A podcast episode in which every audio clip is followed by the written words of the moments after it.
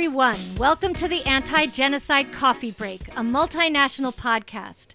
I am your host, Elisa von Joeden and I'm here with my two co hosts, Irene Victoria Massimino and Hoshman Ismail. Our technical producer is Rafi Zarzatian. As we say, you can find us on our website at iraqproject.org. We are also on Patreon, Spotify, and iTunes. We are so lucky today to have with us here Dr. Amy Beam, an expert on the Yazidi genocide and the author of the book, The Last Yazidi Genocide, which, by the way, I highly recommend to our listeners. We will be speaking about the book, the genocide, and Dr. Beam's work with the Yazidis today. So let us all take a moment to welcome Dr. Beam. Welcome. Welcome, very welcome. Um, I have to say that I'm overly excited to have you here. So, but um, it's wonderful. Thank you so much. Uh, thank you for inviting me. I'm overly excited too. Uh, Hoshman, Irina, and Elisa. We are in uh, four continents, I guess. So yeah. thank you very much. It's wonderful. Thank you. Thank you. Um, and so I'm going to hand the interview over to Hoshman today and he will be asking the questions, and Irene and I will interject when we have ideas or questions as well. So, Hoshman. Yeah, absolutely. I, am just uh, going through uh, some bio of Amy, and that she's our special guest today, Dr. Amy Beam, and she's been to Iraq for the last six years, and she worked very hard. She's been very brave, very courageous, very supportive, and she has her own organization she has written a book. It's an non-fiction book entitled "The Last Yazidi Genocide." It's a book that everyone looks forward to reading it. It's a kind of a book that it's telling the truth. I've read it myself, and I'm admiring how you, how bravely you are writing this book, Amy. And um, this is about um, she's an American uh, activist, Amy, and who's been living with the Yazidis in Iraq um, which the Yazidis themselves were not able to return back to where Amy lived for the last six years. Um, and uh, doing humanitarian work for them since the Islamic State jihadists attacked them in 2014. She was sometime just by the front line.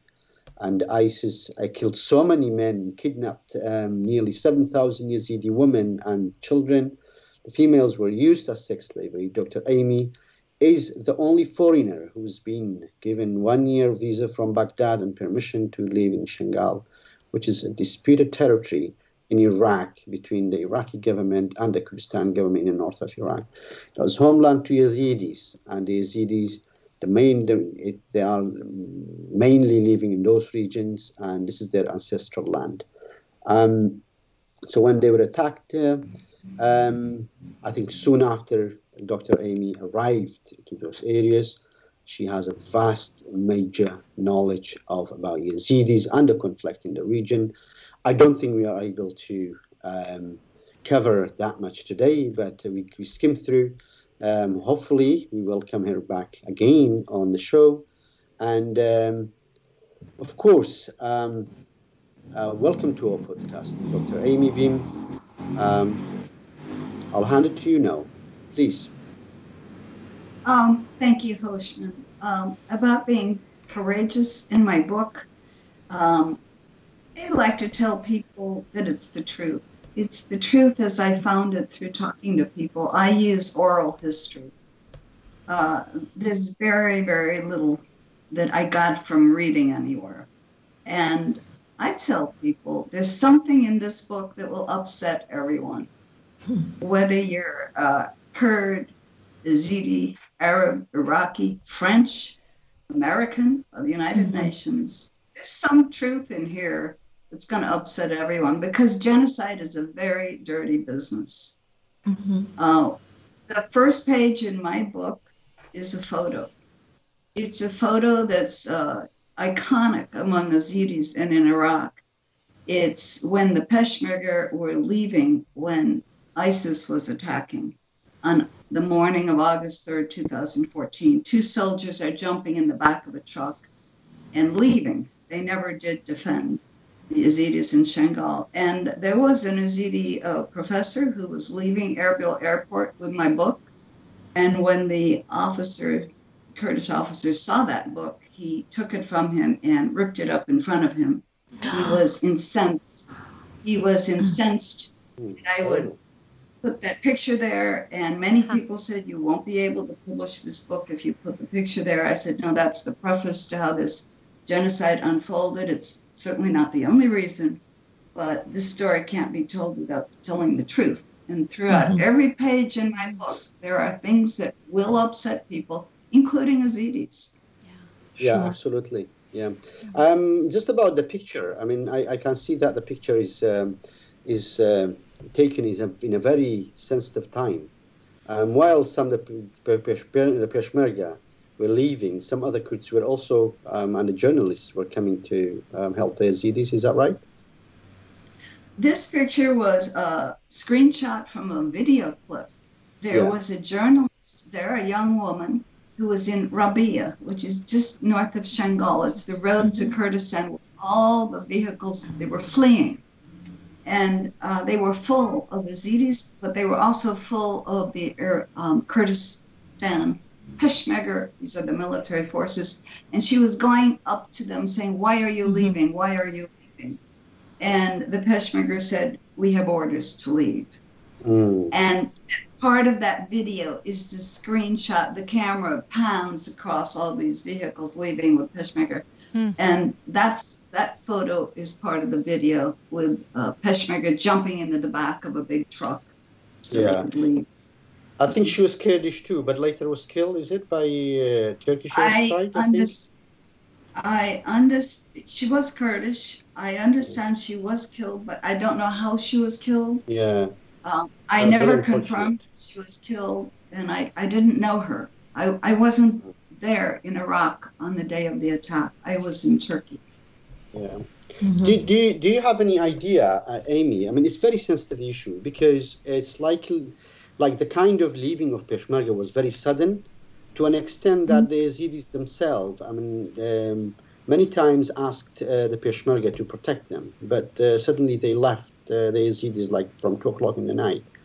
Is there any way that you have in the last six years found out who ordered the Peshmerga to leave, to, um, to, to withdraw their forces?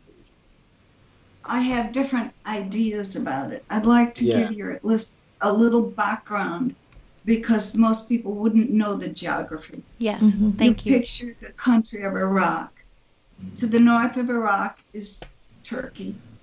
To the east of it is Iran. And to the west of it is Syria. Shangal is the disputed territory where Yazidis live, and it borders Syria. So it's just a couple, it's on the border of Syria, mm-hmm. a couple kilometers. Um, so Kurdistan is this semi autonomous region of Iraq, and they have their own government structure, but they're part of Iraq. In 2000, uh, in June 9th of 2014, ISIS attacked Mosul, which is not in Kurdistan, it's in Iraq. And they took control of Mosul because it's predominantly Sunni, so they were actually welcomed because mm-hmm. ISIS was mm-hmm. a Sunni organization. Mm-hmm. Um, and then they moved uh, closer to Shingal to a city called Tel Afar. So they were within 20 or 30 mm-hmm. miles of the Yazidis in Sinjar. And the Iraqi security forces or the Iraqi army were in Shangal as the defense force. They were headquartered in the city called Tel Afar. And they left uh, like a week or two weeks after ISIS took control of Mosul because they were surrounded by ISIS and they said they, they couldn't defend themselves. So on June 14th, uh, like five days after Mosul was taken, they got in their vehicles, drove to Kurdistan, went to the airport, and left. Wow. All the soldiers who were Yazidis in the Iraqi security forces were told on June 16th by the Kurdistan government, the militia, to turn their guns in. Yes. They had 3 mm-hmm. days to show up in Sinjar city, mm-hmm. the, the, capital city of Shingal, and turn their guns in. So they were disarmed. Mm-hmm. And then um, Kurdistan Peshmerga went into Shingal to replace the Iraqi army. Mm-hmm. And they sent about 100 uh, Peshmerga forces from their Kurds, and some Yazidis also were part of Peshmerga. They sent about 100 to each village. They were mostly living in the schools, and the villages were happy to have them there to defend them, and they were bringing them food every day. So that was the situation. And the Yazidis, even though uh, they did get forewarning, some of them were forewarned the night before the attack to leave. They said, "We're not afraid. We've got Peshmerga here. Yeah. Peshmerga will Yes, yes, defend yes, us." yes. Mhm. Um, and the picture in the front of my book has the Peshmerga loyalty oath, which says, "I will defend till my last breath." Yeah. Mhm. But they left. They they never they never had battled. They never defended. They left during the night, um, and and this as I've talked to Yazidis who were in Peshmerga, uh, and they eventually left too. They were the last person to leave. They didn't get orders, but everyone was gone. So some people got orders, and some just weren't in communication, and they Hmm. didn't get orders. Hmm. How high did the order go? Did it go to the president or prime minister of Kurdistan? Uh, was it the American coalition force? Mm. Was there no order? So this is why we need an investigation. The Certainly. Prime Minister Barzani ordered an investigation, an interview with the 200 Peshmerga generals after the retreat, and that uh, those interviews have never been made public. There's never been an investigation into why Peshmerga retreated. If Peshmerga had not retreated, probably this genocide would not have happened. Yeah. Mhm. Yeah. Yeah, absolutely. I can I can understand that how uh, complicated uh, and complex that situation was at the time. And um, but um, do you think um, the Peshmerga forces? Uh, of course, I mean they, they withdrew, uh, but they, they, they could let the Yazidis now. Um, but the Peshmerga themselves, when you say Peshmerga, because Peshmerga is used for the whole Kurdish army, but I think in that particular area, one party was in control of that area. Is that? And uh, some others came. Some others came also to rescue the Yazidis. So you know the kind of, and there was a kind of conflict between those who left the Yazidis and those who came to rescue the Yazidis. Both of them are from Kur- Kurds, but um, those who came to rescue the Yazidis from the mountain were the Kurds from Syria. Is that Yes, that's right. Um, the attack happened on August 3rd, 2014. It started at 2:10 in the morning, and it started from their Arab neighbors, about a 20-minute drive to the south of the southernmost Yazidi village. It started from a city called Ba'aj. It also started from the direction of Mosul. These are one from the south, one from the Mhm. east Mm-hmm. and it also started from Syria, the northwest. So it came from three directions, the attack. Wow. But the first attack came from the south at 2:10 in the morning, and they were calling all night for reinforcements. The Yazidis had their own personal guns, those who had not had their military guns taken off of them, and they defended their village until seven in the morning when they ran out of munition. They were trying to hold off Daesh, who were just like 100 meters away, um, so their families could get away to the mountain. Hmm. So there was no one who came to the rescue Hmm. on August 3rd. There, no Peshmerga came to their rescue. Um, there, by by morning, by one in the afternoon, all the Yazidis in the entire region of Shangal were gone. That's Shangal's about 75 miles long. Mhm. In the middle is a mountain, and it's surrounded on all sides by flat plain where they grow the wheat. They're the breadbasket for Iraq. So um, by one in the afternoon, uh, less than 12 hours, it was empty. The whole region was Wow. empty. Hmm. Most of them were able to get in their cars and go to Kurdistan, the safety of Kurdistan in the north. But those who didn't have cars or were besieged, the road was closed by ISIS, so they couldn't get Mhm. over the mountain safely. They walked to the top of the mountain, Shingal Mountain, and it's a very, very hard mountain. I Yes. mean, this is not something you easily walk up. Um, it's high, it's rocky, it's steep, it has ravines and gullies. Yeah. There were over a thousand people who died on the mountain. They were besieged for nine days. And then the uh, President Obama ordered an airstrike on mm. August 9th. Mm. Uh, and then between the airstrike and the Kurds from Syria, they are called the YPG, that's the men, and YPJ, that's the women, and mm-hmm. they're Kurds, Syria. They opened the corridor on the ground, and the Yazidis walked off the mountain. Mm. Uh, when then they got to Syria, and then they were taken in cars to the safety of Kurdistan. And about 25,000 of them kept going.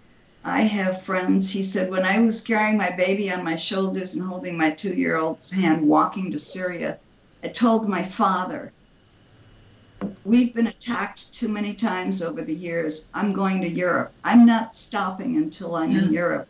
I want you to come with me. I'd like you to come with me, but mm. whether you come or not, going to Europe. That family was one of the early ones. They kept going. And mm. they now have asylum. They have a German citizenship now mm. in Germany. But mm-hmm. since then, Germany's denying asylum. So they came over the mountain into Turkey that first month. And that's where I encountered them because I was retired living in southeast Turkey.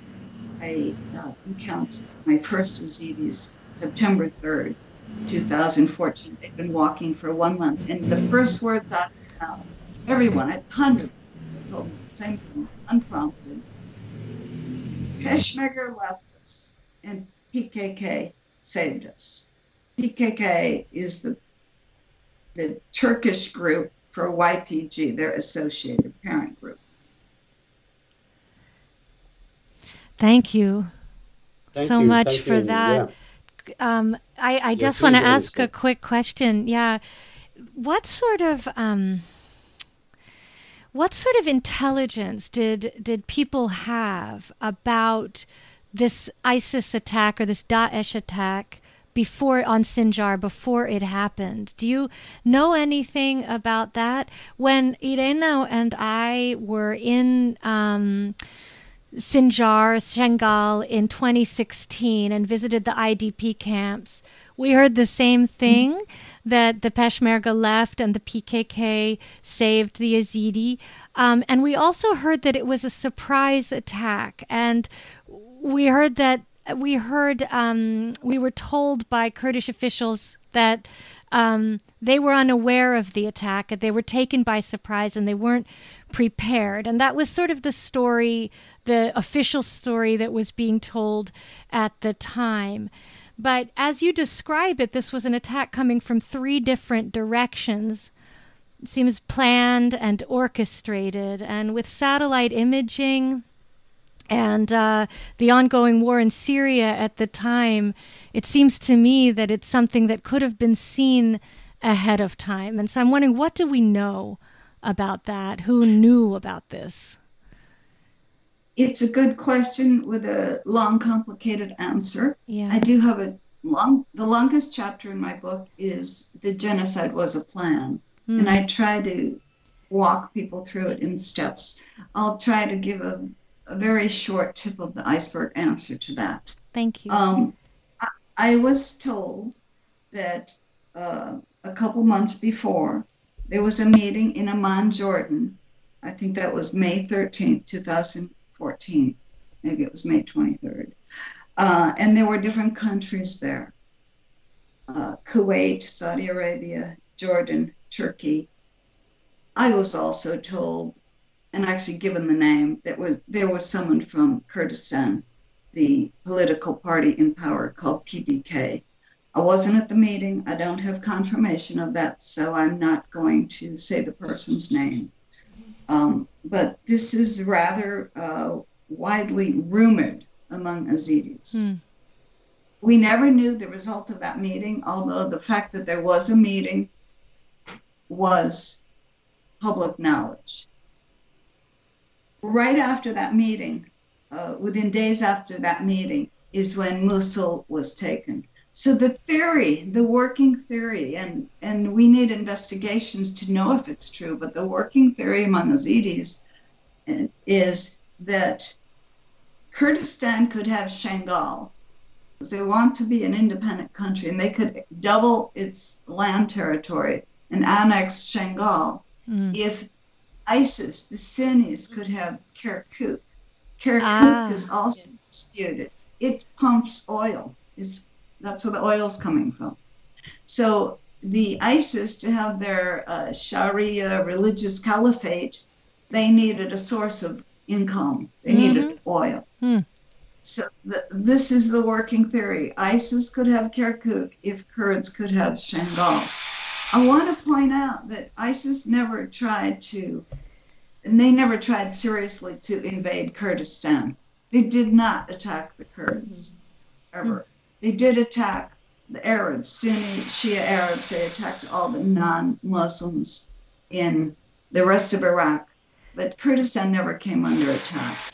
So that's um, the theory, and that's why we need like a tribunal. We we need yes. probably years of investigation to get to the bottom of this. Yes. These are classified secrets, but right. governments governments know their secrets. Yes. Uh, the United States wanted to um, remove the leader of Syria, Assad. Yes. And so they funded. First, we know the U.S. funded um, Al Qaeda, going, you know, Taliban, going back to the war in mm-hmm. Afghanistan.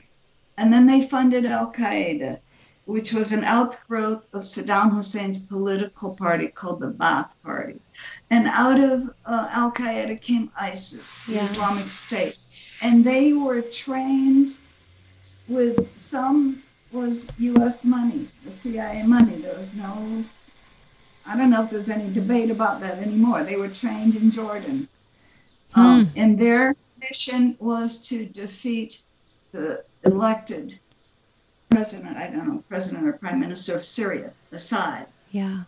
Like most plans hatched by CIA to overthrow other governments in the world, which they've been doing since 1953 in Iran, yeah. that plan didn't yeah. work out according to plan. Yeah. Mm-hmm. ISIS morphed into a very uh, barbaric, vicious organization based on this uh, fundamentalist, extremist Islamic thought that they were going to convert everyone in the world to Islam.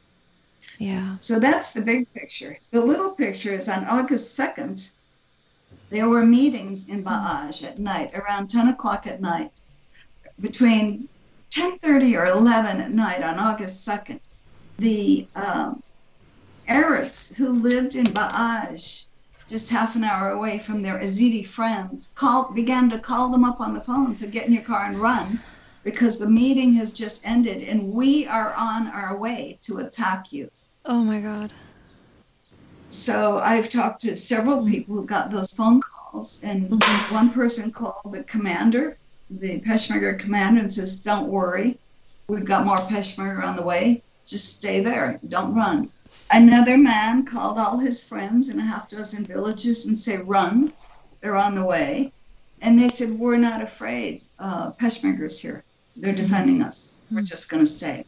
So he got his family left, mm-hmm. but other people were not as lucky because they, they couldn't believe that this was going to happen. Mm-hmm. The, uh, the general uh, Qasim Shesho, he's a general in Peshmerga. He'd been all his life devoted to Pesh- Kurdistan Peshmerga, and he was a general. He told me, We never expected the attack to be so vicious. Mm-hmm. One day I'm going to go back and ask him, What did you mean by that comment? Did you know yeah. the attack? Yeah. Yeah. Yeah. But at the time I interviewed him five years ago, it didn't seem like a politically correct question to ask. Wow. Yeah. Amy, Erina, have, do you want to say something? Yes, I just wanted to ask you a question. You know, Amy, you've probably experienced this as well. When Elisa and I were in 2016, we heard this version, you know, that the Peshmerga pull out, that actually they end up shooting some people who wanted to stay. And um, no, who were trying then, to flee. Who were trying, were to, trying flee. to, flee. Right. People who were trying to flee. Exactly. Thank you, Ellie. Yeah, exactly. People who were trying to flee. So it's it does look like people knew something, or that something was about to happen. At least some people. On the other hand, when we went back in 2017, the discourse was completely different. Uh, not that you see the Yazidi discourse, but mainly the people in the Kurdish region were trying to make us understand, as if we had never been there, that the Peshmerga stayed and protected these people, and that never happened. So my question is might be kind of obvious. What happened in between that sudden change of official discourse in in the Kurdistan region mainly, and mm-hmm. what was the investigation done that you mentioned before, or if there was any investigation, and how do you think? Eventually, I mean, these are too many questions, sorry, but how do you think eventually we will find some actual information on what happened to actually try the responsible people? Because it does look like ISIS is not the only responsible people for the genocide. It looks like there are people. Maybe in the government, maybe the military that are responsible for this as well. So that probably is one of the biggest concerns how, okay, how let, me, the evidence? Let me, you raised uh, quite a few extremely important points. I'll start first by to clarify those who were killed. Yep. Um, there were three Yazidis who were killed in Zorova, which is a Yazidi village on the north side of Shangal Mountain. They uh, knew that Peshmerga was leaving. It was now morning. They could see they were leaving. Mm-hmm. They went to the checkpoint on the road, the main road on the north side of the mountain, where Peshmerga was, and they said, "Would you please at least leave us the guns?" Mm-hmm. Remember, I said all the guns had been collected. Yeah. Exactly. So they had they had several trucks full of guns, mm-hmm. and they said, at least leave us the guns. Mm-hmm. They were our guns that we turned in. We want our guns back. And one person on top of a truck with a gun on a tripod turned his gun and opened it on them. Oh um, he killed three people died, two right on the spot, one in the hospital, one's injured. Mm. And and I you know, I know them. I was told this story by witnesses who were there, and that's part of my book. And that's actually why this story got out because people told me this story. So ah. that's to clarify that. Okay. That is to clarify great. that. Thank you. Um, yeah, that's great clarification. Now, mm-hmm. um, in terms of, I, I want to also clarify about Commander Qasim Shesho, who was who is an Yazidi in the Kurdish Peshmerga, and he spent his entire career loyal to the uh, political party that's in control, PDK. Um, that's um, Party Democratic Kurdistan. Mm-hmm. Um, he did not leave. According to a journalist, and it was published, and I put it in my book, he was in the meeting at 10 to 7 in the morning on August 3rd. There were several other generals there, and they were taking a very quick decision whether they should leave or not. And they decided they would leave. This is the journalist's account. He was in that meeting. Hmm. And he named who was in that meeting. Qasim Shesho said, at least leave me the heavy armament, you know, the hmm. trucks with the the mortars, uh, yes. Yeah. the weapons on. And they said no. They took everything. So he was left with nothing. So he went from the south side of the mountain over the mountain. His car broke down. I have witnesses who saw him in his um, Peshmerga truck with his wife and kids hmm. being towed, 9:30 in the mountain, and he went to the north side to a place called Sherfadin. That is a religious uh, um, temple, a site for Yazidis. And he was born in the house above that site, so he basically went home. Hmm. He has never left Shangal. He has maintained his presence ever since then. Wow. So, Sorry, I mean, um, is that Haider Shesho or Qasim Shesho? That is Qasim Shesho, and I'm glad that you asked because there's lots of Sheshos. Yeah. Um, it's a very common name, and many of them are military. So you have to be very careful mm-hmm. in identifying which Shesho you're talking about. Mm-hmm. Haider Shesho is often called his son. He's not his son, he's his nephew.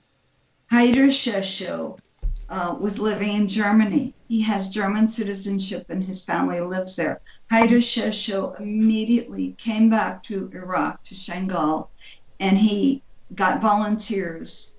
Um, well, he got a very small force of volunteers. People, Yazidis got their families to safety in Kurdistan and turned right around and went back to fight ISIS with Qasim, with Haider Shesh. And he had a small force.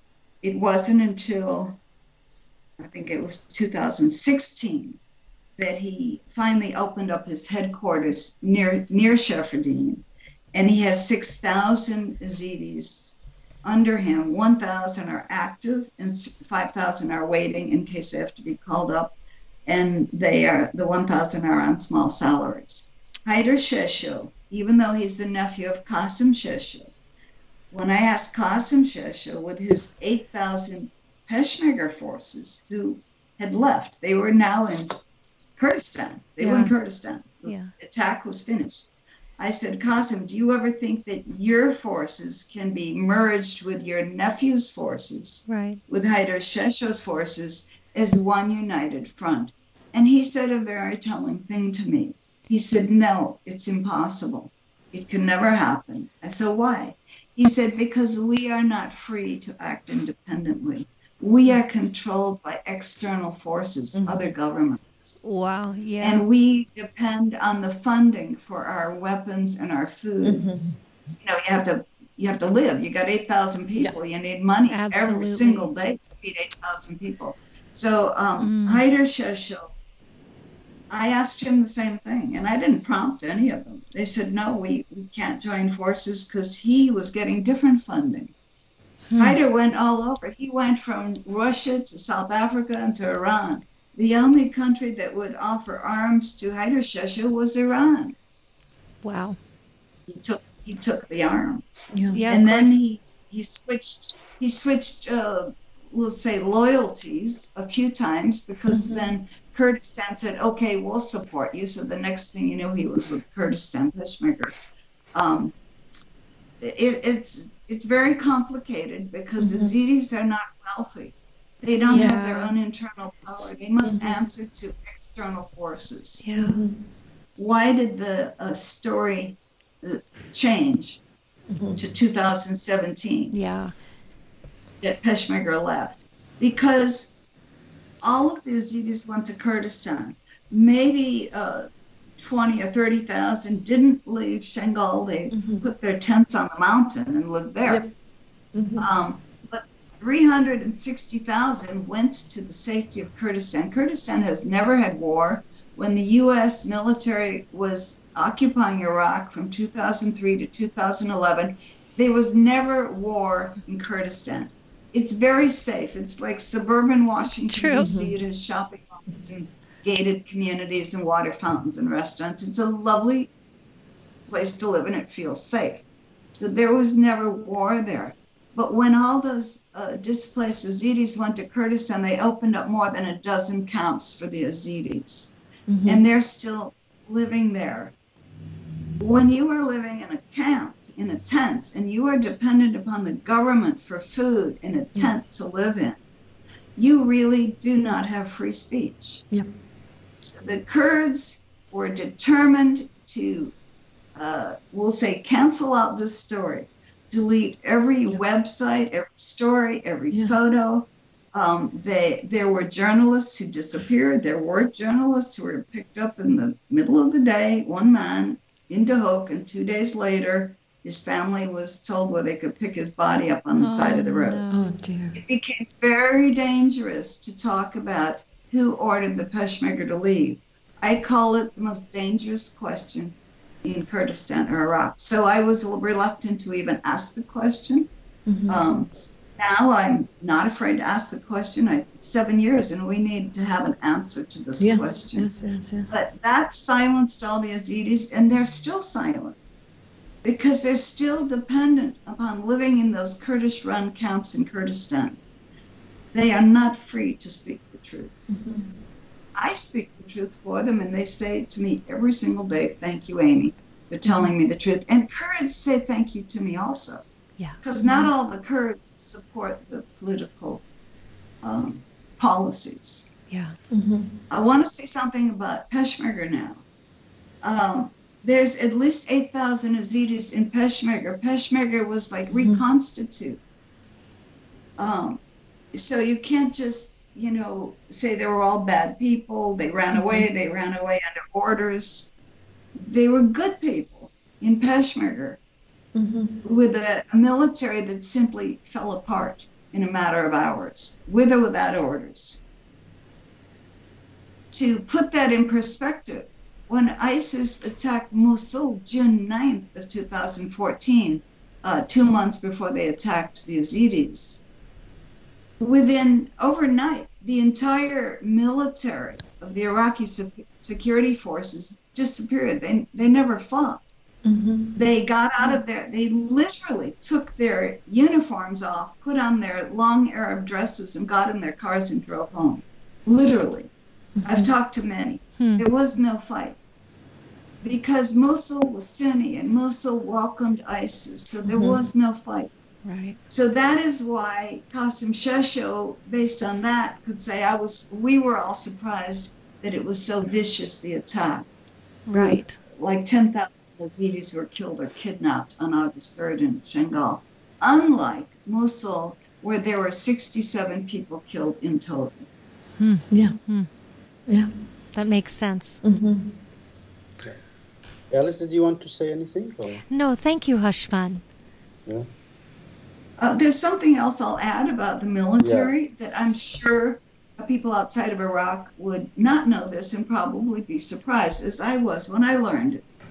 Um, the military forces are not loyal to the government.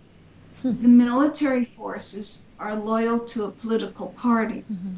So you have PDK, who's a political party, is a political party, and they have PDK Peshmerga, yeah. loyal to their political leadership. You have PUK Peshmerga, mm-hmm. loyal to their political party that's headquartered in Soleimani, um, Kurdistan. And these two parties, they do not get along well. No. Yeah. So they're not loyal to a government, they're loyal to their political party. The Iraqi security forces um, were loyal to the Sunnis, to Saddam mm-hmm. Hussein's mm-hmm. Ba'ath Party. Mm-hmm. In 2006, when Paul Bremer came with the American uh, forces, he, he disbanded the entire Iraqi military yeah. in one day. They were all Sunni. So tens of thousands of military Sunnis had no jobs. And then they reconstituted the military based on Shia, Shia Arabs. So there were many Sunnis who then would not join the Iraqi army because it was a Shia army. Yeah. And now we have all kinds of militias. They're each loyal to their own mm-hmm. leadership. Yeah. This is when we talk about sectarian division in Iraq. Mm-hmm. This is the main problem. Definitely. Yeah, thank you, Amy. Uh, that's a very important. No, sorry, I just wanted to say that that's a very important mm. clarification because when people think of a military like the Peshmerga or, or any national military, they would think it's there to protect the people, like right. no matter what. But it's not the case of Iraq, and I think maybe we take it uh, that we understand, but in general, people wouldn't understand the deep division that is in Iraq for either political views, religious, ethnicity, or, or national identity. Mm-hmm. Yeah. Uh, there's a there was a uh, an agreement September 9th, 2020, just last mm-hmm. year, made between the Baghdad central government of Iraq and Erbil, which is the capital of Kurdistan. Remember, Kurdistan is part of Iraq. Right. But because they have this standoff, you know, it's difficult. Mm-hmm. So there was an agreement called the Erbil Baghdad Agreement. Oh, and that agreement was what? You, you, sorry, Amy, it's October agreement, you mean? October the 9th. Yes, uh, October 9th. Yes. Um, I thought it was September, but it, it, if you know, it's October 9th. Um, yeah, I have hundreds of dates in my head. At any rate, um, that's the same agreement we're talking about. Yeah. Yes, and that agreement excluded Yazidis or any residents, Shia or otherwise, in Shingal excluded them from the agreement. So it wasn't accepted because they said you didn't come and ask us. But one of the key uh, parts of that agreement was that they would hire 2,000 Yazidis from the camps in, in Kurdistan and those already living in Shingal, those who'd stayed or returned. And they would hire them into the Iraqi security forces yeah. um, and the Iraqi police. Mm-hmm. So they have been hiring them. The Yazidis say we can't trust the Arabs. They left even before mm-hmm. the Kurds left. We can't trust the Kurds. We need to have our own security forces. Yes. And the government of Iraq, the government of Kurdistan, the government of the US, everyone says that's not going to happen. You will be integrated into a government security force. You are not going to have a purely Yazidi security force. These um, contentious issues have not been clearly resolved yet, mm-hmm. but they have in the last half a year hired many Yazidis who have gotten out of their militia uniforms and put on the uniform of the Iraqi army of Iraqi police. Wow. And they are in Shingal defending themselves. Hmm. Hmm. Amy, can I, I? I don't know how much. Uh, well, I'm sure you know about the Christians as well, because this is also what we we hear from the Christians that they want their own specific protection because you know there used to be that many in the area of the Nineveh plains, and there's so few left. Um, not massively killed recently as the Yazidis, but also suffering the same persecution. And they've mentioned to us as well in 2016 and 17 that they, they need sort of security, you know, human security and their own um, their own military. Um, the Christians, there were Christians living in Sinjar. Mm-hmm. We'll tell your listeners that Sinjar is the Arabic word for Shingal, the Kurdish word. Yeah. It they're exactly the same thing. Mm-hmm. But there's a region called Shingal or Sinjar, mm-hmm. and there's a city called Shingal or Sinjar. For distinction, those people living in the city, which is the main city, it's really a big town on the south side of the mountain, they call it Sinjar, the Arabic word. Huh. And they call the whole region Shingal. So I use this as a distinction also in my book. It's a big region with dozens and dozens villages, and there's one town called Sinjar, Sinjar. or Shin. Yeah. Sinjar. So um, I'll make that distinction. Um, now I've lost my thread. What was your question? You were talking no, about the Christians. Yeah, the Christians. The similar Christians, situation yeah. with the so Christians. There were some yeah. Christians. There were Christians living in Sinjar city. Yes. Um, there were not Christian neighborhoods in this area called Shingal, the big region. All the little villages were Yazidi or Arab. The Christians were mostly living in Mosul, mm-hmm. which is to the west of Shingal, and some other Karakosh, and I don't know all the other towns, um, which is just on the border of Kurdistan and Mosul mm-hmm. in that region, and also south of Mosul. Mm-hmm. So the Christians uh, were not generally integrated with the Yazidis, though there were some living in Sinjar, and I have not followed their cases closely. Mm-hmm. But they have gotten more attention because of the visa issue. When people, uh, NGOs, humanitarian organizations want to come and help rebuild, they have, it's virtually impossible to go to Shingal, the Yazidi regions because of visa restrictions and, and military restrictions, but it's reasonably easy to go to the Christian towns. Huh. So they are ending up getting the majority of the attention, even though they were uh, just a minority compared to Yazidis. They're getting their schools rebuilt and churches rebuilt, and they're getting funding through USAID and other organizations because it's easy to get there. Yeah. Yeah. Yeah, definitely.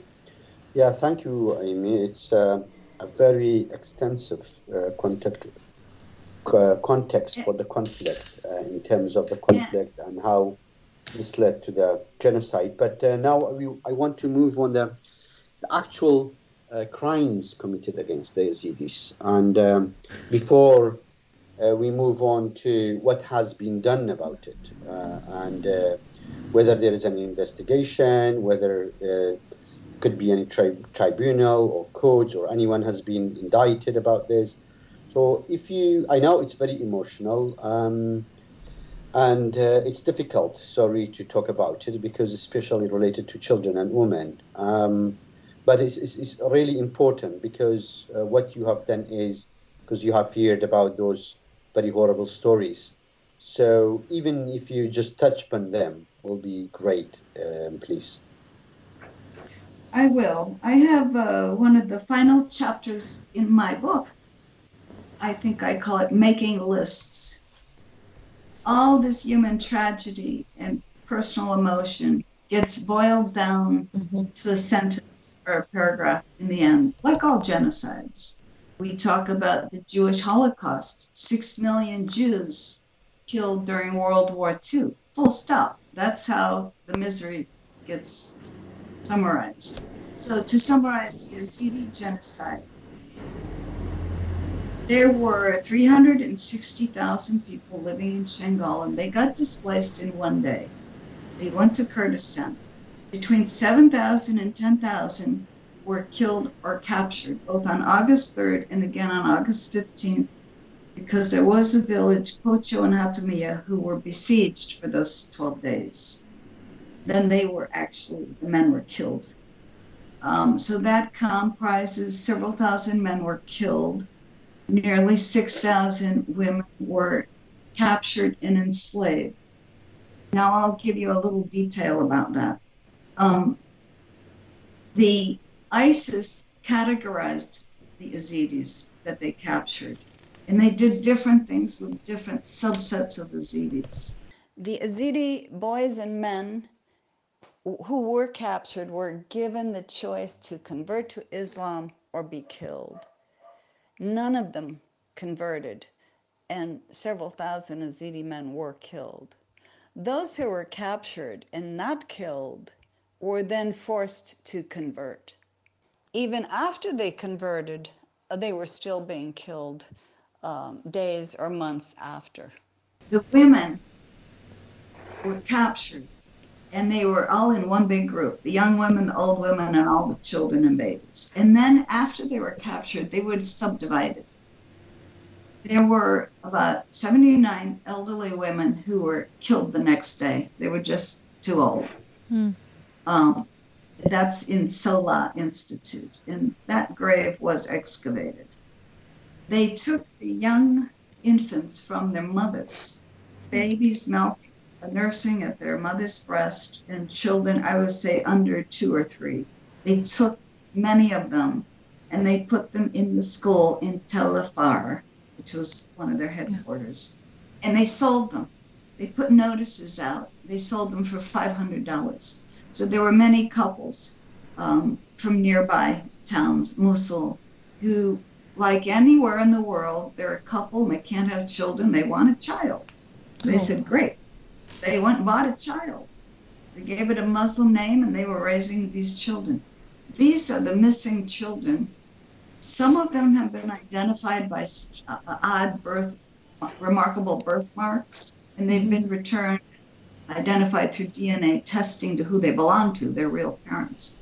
But uh, many of them will never retrieve. Those are the little children. The boys who were between like age six to 15, they were sent to jihadi training. And they ended up mostly in Syria, Raqqa, Syria, and other mm-hmm. towns where they're getting their training um, to follow ISIS, to become ISIS or Daesh fighters. Now, I've talked to some of these boys who did escape as teenagers. They now have asylum in Germany. They're lovely young men. And I will tell you, it, most of that training was not serious hmm. military training. They did a lot of calisthenics. Many of them, or most of them, had uh, imitation rifles made of wood. They were not really rifles. Um, and they read the Quran hours in the morning, at lunch, at night, if you weren't doing something, you had to have the Quran open, memorizing it. So they were brainwashing them like that to believe that their people, their parents and families were um, kuffers, what we call kuffers, infidels, non-believers. Mm-hmm. So they were brainwashing them. But what they were really using these boys for was suicide bombers. Um, I do know the family of one, wow. the two boys who are 11 years old, 11 and 12. And uh, ISIS made a Daesh propaganda video and they put it online, an aerial view, I guess from a drone view, of the boys getting into their vehicles, saying goodbye, and then you have the aerial view of them driving through a city and exploding. Big, big explosion. Oh my God. And their older brother is living in Lincoln, Nebraska. I didn't know when I posted the story that he didn't know. It was quite terrible for him. And all the Yazidi men oh. who've already got a in Lincoln, Nebraska, gathered in his house. Oh, I can hardly tell you the story. It, it was very horrible. Terrible. Oh, terrible. I'm sorry to remind you all this. So those are the suicides that we know of. Mm. But for the missing ones, we do think from the stories of people who did get free, we do know that more were used as suicide bombers, and not mm. just the hmm. boys, but men that they captured too. Yeah. They strapped them up with the vest. One man was strapped with the vest, sent to Shingal Mountains. It exploded. He turned around, came home, said, "I can't do it." They said, "Okay, that's no problem." They beheaded him. Oh my, oh God. my God. Yeah. So, yeah, so that terrible. was one group. Now we come to the hardest group of people. Yeah. The the young well, wait, I'm going to save the young women who were raped to the last group to describe. There were the young mothers who were able to keep their children, especially girls. They were mm-hmm. two or three or four years old, and uh, some of them were able to keep their children. And they were given uh, to just one ISIS man like one of the women beyond her stories in my book. Uh, she was forcibly married. I use that euphemistically married, raped by the governor of uh, Tel Afar. Um, and she was only given to several men in the course of eight months.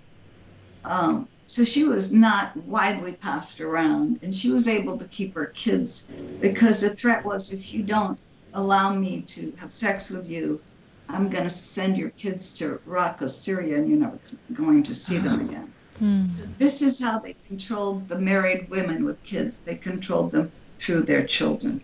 Mm-hmm. The single women were treated much more harshly. In the first, when they were gathered in the school and sorted between married and single, the first person to come was a prince from Saudi Arabia. Because ISIS wow. commanders were from Saudi Arabia yeah. Saudi Arabia is uh, a Sunni. It's the homeland for extremist, yeah. uh, fundamentalist Islam called Salaf, Salafist school of Islam. Yeah. It's very extremist. And the leaders came from Saudi Arabia. There were people from at least 30, if not 80 countries around the world who joined ISIS. Mm-hmm. They were, you know, through propaganda, and they came and they joined up and they brought their families because mm. they were going to get a free house, three hundred dollars a month, a woman for sex, uh, pills oh to keep high on, and they could send their kids to Muslim school. So it looked like a good deal if you're some loser in Brooklyn, New York. Yeah. so they came, but the women that I interviewed who were captured said the only people who didn't bring their families were the Saudis because for them it was a military assignment. Mm-hmm. They were they were leaders in ISIS, mm. and they were uh, espousing this extremist ideology. So the first person, the ISIS princess, came from Saudi Arabia, and he took 150 of the prettiest girls that that first day or the second day, and he left. So we don't know where all of them are. Maybe they're just disappeared into Saudi Arabia or beyond. There are about 2,300 Yazidis who are still missing. So these would be the very young children and the women that we can't find them. Hmm. so you that's it. You had the married women with the kids. You had the single women. The single women, uh, they tried to cooperate and not be sold and resold and resold because the threat was they would be sent to Raqqa, Syria. And yeah. that was very scary for them. In Raqqa, Syria, they were put into houses and rented out for sex um, mm-hmm. by the day or the week. You know, take her for a week and bring her back. They went through many, many men raped. And that's the hardest. Um, they've been coming back over the years. No government will help to return them. So the families have to borrow the money and raise the money themselves and buy them back through middlemen. It started out with the price of around $3,000. Mm-hmm. The Kurdistan government was helping to pay these costs to return them. And then the price went up slowly to $7,000. The Kurdistan government was still paying after about three or four years. And now that's like stopped. The price escalated to $13,000 and even more and Yazidis have been buying back their family members. Mm. No government will help them. Yeah, it's a terrible story about them. Oh, this is really, yeah, um, too much uh, brought on them uh, in a very little while. But um, I don't want to take you more through these horrible, you know, time frame of the Yazidis and bringing back any anyone probably would like to uh, further research about this, maybe find more um, of Amy's book, Last Yazidi Genocide, and is available on Amazon. And um, but um, Amy, I, I, just want you to tell me about, or tell us uh, and tell our audience uh, about um, what has been already done for Yazidi in terms of justice. Um, have they been saved at all, or is there any way that um, um, I, I, think there is an organization called UNITAD now in Iraq is set up uh, yes. under the under the Security Council resolution. If you just uh, maybe yes. uh, giving um, some yes. light. Uh, I definitely want to talk about UNITAD and the United Nations. Yeah. The United Nations uh, took two years to declare it a genocide. They did declare it a genocide in 2016, two years after the attack. And there's about a dozen other countries, mostly in 2016 and 17, who joined in and also acknowledged it as a genocide. Um, in 2018, um, they were fun. Uh, in 2017, the United Nations created UNITAD, that's United Nations Investigation team um, in, into the crimes of Daesh. Daesh is the word we used in Iraq for ISIS, Daesh. Um, actually, the title's a little bit longer, but that's UNITAD. They were not funded until 2019. So they started in 2019 in Iraq, five years, uh, four and a half years after the attack. Um, UNITAD was uh, given the mandate to investigate the crimes of genocide, crimes against humanity, and war crimes. Um, but they were not given the mandate to set up ICC tribunal. The mandate was to go to Iraq and work with Iraqi governments, and not just Iraqi governments, other governments, because you have ISIS who have escaped and are living freely in Europe. Um, that was their mandate. They have not had any prosecutions to date. The Yazidis are feeling disappointed. They were hopeful when that was set up. Hmm. Uh, they're very disappointed now. Hmm. It's seven years and no prosecutions, hmm. no names even named, no trials the thing that they did do, they went to Kocho, this village that was attacked August 15th, 2014, and all the men were killed and all the women and children kidnapped. There were over 400 killed. They did excavate the 17 grave sites in Kocho, and on February 6th of 2021, they had a memorial service and they buried them in Kocho. they also excavated the gravesite in Solagh Institute where the 79 women, mm-hmm. elder women, were killed. They were mostly from Kocho. Other than that, um, there were only 104 remains identified through DNA testing, or maybe they had an ID, you know, on their clothing. Um, and the rest have not been identified. So Yazidis, especially the women who got uh, uh, went to Germany on a therapy program, mm-hmm. their men are missing. They can't get any closure. It's yeah. really hard for the women to go on without a body. Should they get married again? Yeah. Uh, mm. Should they wait? Should they hope their husband's still in Raqqa as a prisoner? Very hard for them to go on. Um, now, UNITAD, the head of UNITAD, is called Karim Khan. He was appointed uh, three years ago to be the head of UNITAD, and he has just a month ago been appointed to a new position as the chief prosecutor for the International Criminal Court in The Hague. That's the ICC, and that's a nine year position. Um, he will make his six month report to the United Nations Security Council on UNITAD's work. He will make that on May 10th and then um, he takes his appointment June 1st with the ICC. And there will be a new head appointed to UNITAD. There's just a couple candidates' names who are being put forward. And uh, I've been, I and many other organizations and activists, not just all but lawyers and other activists, have evaluated these candidates and we had a lot of Zoom meetings with Michael Newton. He goes by Mike Mike Newton. Mike Newton, um, yeah.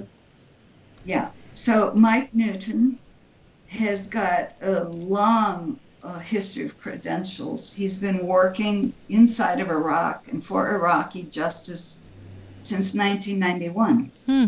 He helped set up the tribunals for Saddam Hussein, for the Anfal, genocide atrocities for Halabja, where um, five or six thousand Kurds were gassed in one day by Saddam Hussein. So he he knows the international law and he knows genocide law forwards and backwards. He's trained a lot of the judiciary, uh, the judges and prosecutors over the years in Iraq. He's got 21 years of experience in the U.S. Air Force. He was a judge advocate He wrote a lot of laws. Importantly, uh, Mike Newton has been involved in writing um, the uh, EC, Elements of Crime. Elements mm. of Crime mm-hmm. called EC. This is the document that is the guideline for ICC and special tribunals worldwide into mm. genocide. It spells out in detail um, the standards of crime to be called genocide, crimes against humanity, and war crimes. So he's an expert in this. Mm-hmm. And uh, his name, uh, the Yazidis have signed a long uh, petition to Baghdad central government, to the prime minister and president, recommending that he be appointed. Mm-hmm. And we hope that the UN will appoint him. That appointment will come out of the United Nations Office of Legal Affairs in New York. Mm. And we think that will come after Karim Khan has given his uh, six month report to the UN on May 10th.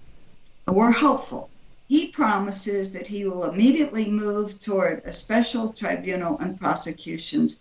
The Yazidis have waited seven years. They don't want to wait any longer. Yeah. Yes. Uh, Mike yeah. Newton, by the way, is a law professor from Vanderbilt University. Wow. Um, there's lots of information online about him. Great. Wonderful. Great yeah. to know. Yeah, thank you very much, Amy. Um, you've uh, explored a lot today, and um, really, there's, uh, I think, too much uh, is left for to cover. Um, but um, before that, um, I just want you to um, have maybe just overview of uh, is there any like NGOs or maybe you have an NGO that you are are you working for the Yazidis and uh, in the last six years what uh, uh, have you been able to achieve or bring to the Yazidi society in general? Um, there's many NGOs that have uh, organized themselves, the Yazidis that have organized themselves. I did have an NGO um, out of Kurdistan. I registered in 2016. When I moved yeah. my base to Baghdad and Shangal, I don't work under that umbrella because most of what I do is advocacy work. Mm. And I like to clone myself, but I don't think I can be cloned. And it involves networking and putting people together yeah. and building bridges and policies and meetings. So yeah. I don't need an NGO. I work with many NGOs. I do need money to do my work. Mm-hmm. I've had one major project for six years, and that was getting passports, Iraqi IDs, and passports for those uh, women survivors and their children who returned from captivity. Mm-hmm. And I've gotten between 700 and 1,000 passports. I have to take them to six offices at least two times. They have to go before a judge to get custody of their children, to proclaim their husband missing. Um, they have to get a police report. They have to get lots of documents before they can get the passport. And sometimes it takes a year get those passports. Yeah. So nearly everyone that I've gotten has gotten, uh, they're in Germany or Australia or Canada, and some of the interpreters who work for America, they're in the United States. That's my main project, and I've raised money for that through my PayPal account over the six years, and I still do that project. I still have families every week that need their passport. The waiting period for a passport is three and a half years. Yeah. If you're from Sudan, oh, wow. territory. if you're from Dahouk, you walk right in. There's no waiting period. Mm. Only weeks ago, the Baghdad central government announced there would be no more waiting period for Yazidis. So I'm hoping now they don't need me, that they can walk in and get their passport, but I have yet to see that in action. Hmm. Um, I take my donations, uh, that's just one project. I have many others. Uh, I got 1,400 coats and distributed them last winter on the mountain. Um, and they were high quality used coats that were shipped in from the Middle East, actually. And I did that with $3,000 in donations. So my projects are small in respect of humanitarian aid. I've helped many NGOs distribute their humanitarian aid because I'm there and they can't get there. So they trust me to work on the distribution.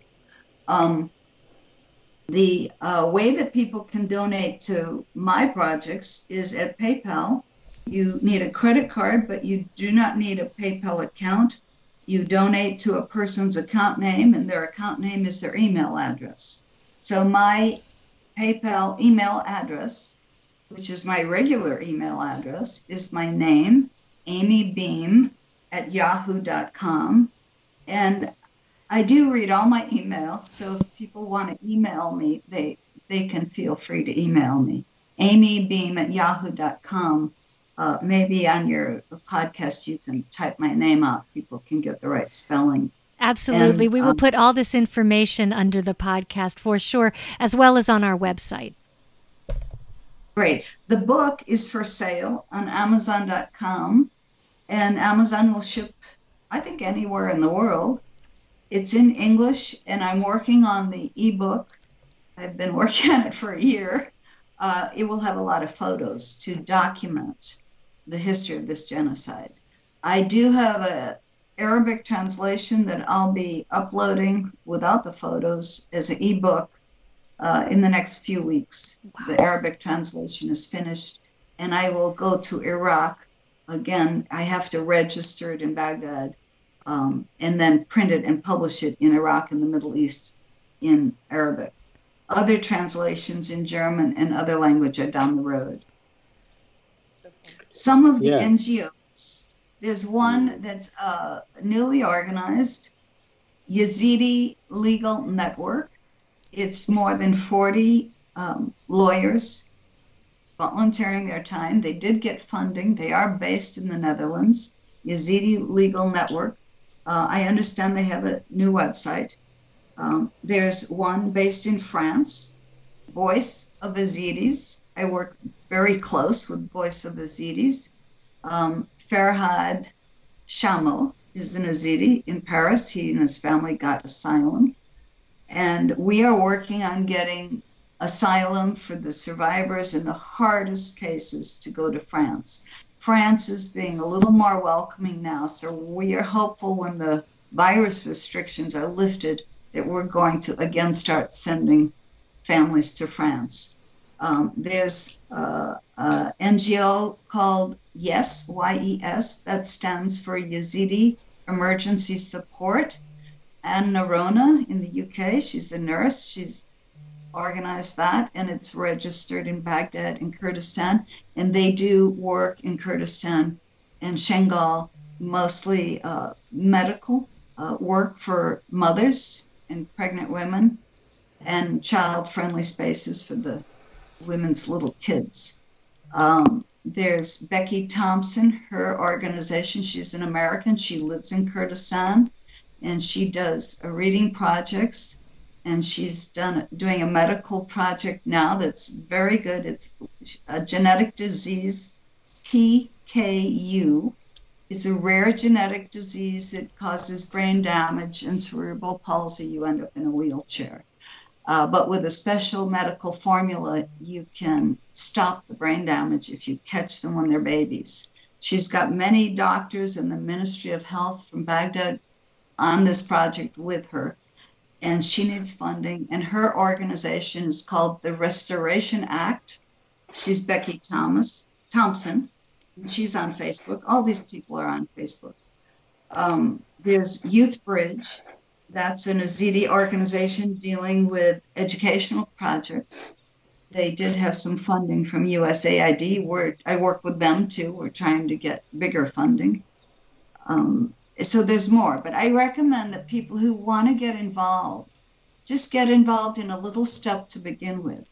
Go to Facebook, search for the Facebook groups with the word Yazidi, Yazidi, Ezidi, different spellings and you're going to find dozens of Facebook groups. Join those groups, follow the friends of those groups. I myself have 25,000 people who follow my public Facebook.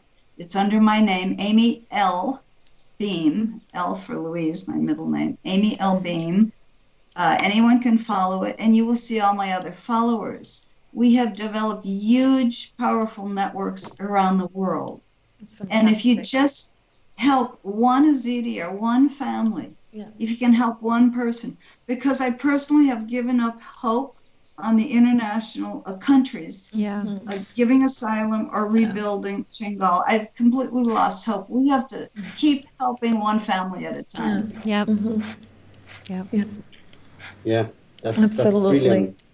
Yeah, that's brilliant, uh, Amy. It was a very comprehensive cover of uh, the background of the conflict and uh, the situation of Yazidis, and uh, too much. Uh, we don't want to keep you anymore here, to be honest, because I think that is one hour, 15 minutes, uh, and uh, we took too much of your time. Um, but I'm not sure if my, my colleagues have, uh, or my, my host, co-host has any, any questions. Um, well, we have so many, I think. But I, I think what we're going to have to do is have I mean, Dr. Beam today, yeah. back on. So, Dr. Beam, yeah. we'll, we'll have to have you back on for sure um, so that we can dive a little more deeply into the many issues that you have raised today. Um, so we're looking forward to that, and I know our listeners will be looking forward to that as well. Irena, do you have one last question? No, I don't want to. I don't want to make this question, but if if Dr. Beam accepts to come back, I also would like to know how you got involved and a little bit about you as well, because I think you know you, you've shown to be an extraordinary, courageous woman and, and so committed to what you're doing that it's it's also nice to know the person behind the pro- all of these projects that you have. Um, I would like to do mm-hmm. that, and of course, I will come back over and over. Uh, Great. I leave your listeners to this. You don't need permission. As I said, I I gave up the idea that I needed an NGO. I do raise enough money to do my projects, but more than money is connections. You mm. don't need permission. I never asked anyone if I could go to Iraq. I showed up yeah. at 3:30 in the morning, not knowing one person in Iraq. Amazing. Not one 24 hours before I called my lawyer in Turkey. I said, Do you know anyone in Iraq? Because I got a plane tomorrow. He put me in touch with someone, and she called her friends in Erbil and said, There's an American woman showing up. You meet her at the airport, you take her home to your apartment, So and nice. you make sure you help her. Oh, so lovely. And that's how I got started because I know Lovely. Kurdish hospitality. I had a amazing. confidence in Kurdish hospitality that they would help me find my way, and they did. yeah. And I became fairly uh, well known and powerful in Iraq without permission. You Yeah. don't need anyone's permission to get started. You don't need a job. You don't have to apply for an internship. You just need a, a computer at home to get Mhm. started. Yeah. And if you're really motivated, you need a plane ticket. Yeah. But just Thank get you. started. That's my message. Just get Yeah. started. And you, like um, all three of you that I'm talking with, you will have your life sucked into this and you will become passionate about it for the rest of your life. True. It's an all consuming thing and it's extremely rewarding for me. Mhm. Absolutely. Absolutely. Absolutely. That's a very much, wonderful, wonderful advice to our listeners. Yeah. We endorse that 100%. Absolutely. Absolutely. Thank you very It's much, Amy, for your kind words, especially Thank when I'm, you. um, when I'm you. Kurdish, and uh, we always love our guests, and we would like to appreciate all the people who support our cause, um, as myself. And um, I- we'd love you to have you all the time in Kurdistan, and uh, anytime you're very, very welcome. You're very welcome. And um, uh, I, I, myself, I'm sorry if you had, at any point you've become and had any difficulty in those part of the area, but I don't think it was from the people, probably from the government or maybe from. No, it wasn't. The Kurds, as I said, the Kurds, you can count on the Kurds for hospitality. You you don't have to know one person. No Yeah. Kurd will let let you go by yourself. You need help, they're gonna help you. They're gonna say, Come home and sleep with my It's, it's you so know, true. in my family's house. Yeah. So that's an absolute guarantee that the Kurds support all people who come to help them. The politics are a separate issue. We could have a whole podcast about politics, but I've always supported the Kurds. I will continue to support the Kurds um, for their rights, for their struggle, and for true democracy. I'll always Mhm. support the Kurds and the Yazidis. And I believe before 2014 you were living with Kurds in Turkey. Is that right? I have, uh, I retired. I live on my pension. I'm retired. And I started a tourism business in eastern Turkey, Kurdistan, Yeah. Turkey, in northeast near Mount Ararat. I do Right. run a small tourism business for climbers to summit that mountain. It's one of the highest in the world. And all my partners are Kurdish, and I still have that business. We still do it. Those are still my partners and I was living with Kurds in southeast Turkey, Shirnak, Turkey, when Mm. ISIS attacked. Mhm. Unfortunately, the Kurds have had a, a hundred years of genocide, Yeah. and um, I Yeah. was writing in support of Kurdish rights and exposing what the Turkish government was doing to the Kurds. And for that, I have been banned for seven years from Turkey for my Kurdish Mm. politics Yep.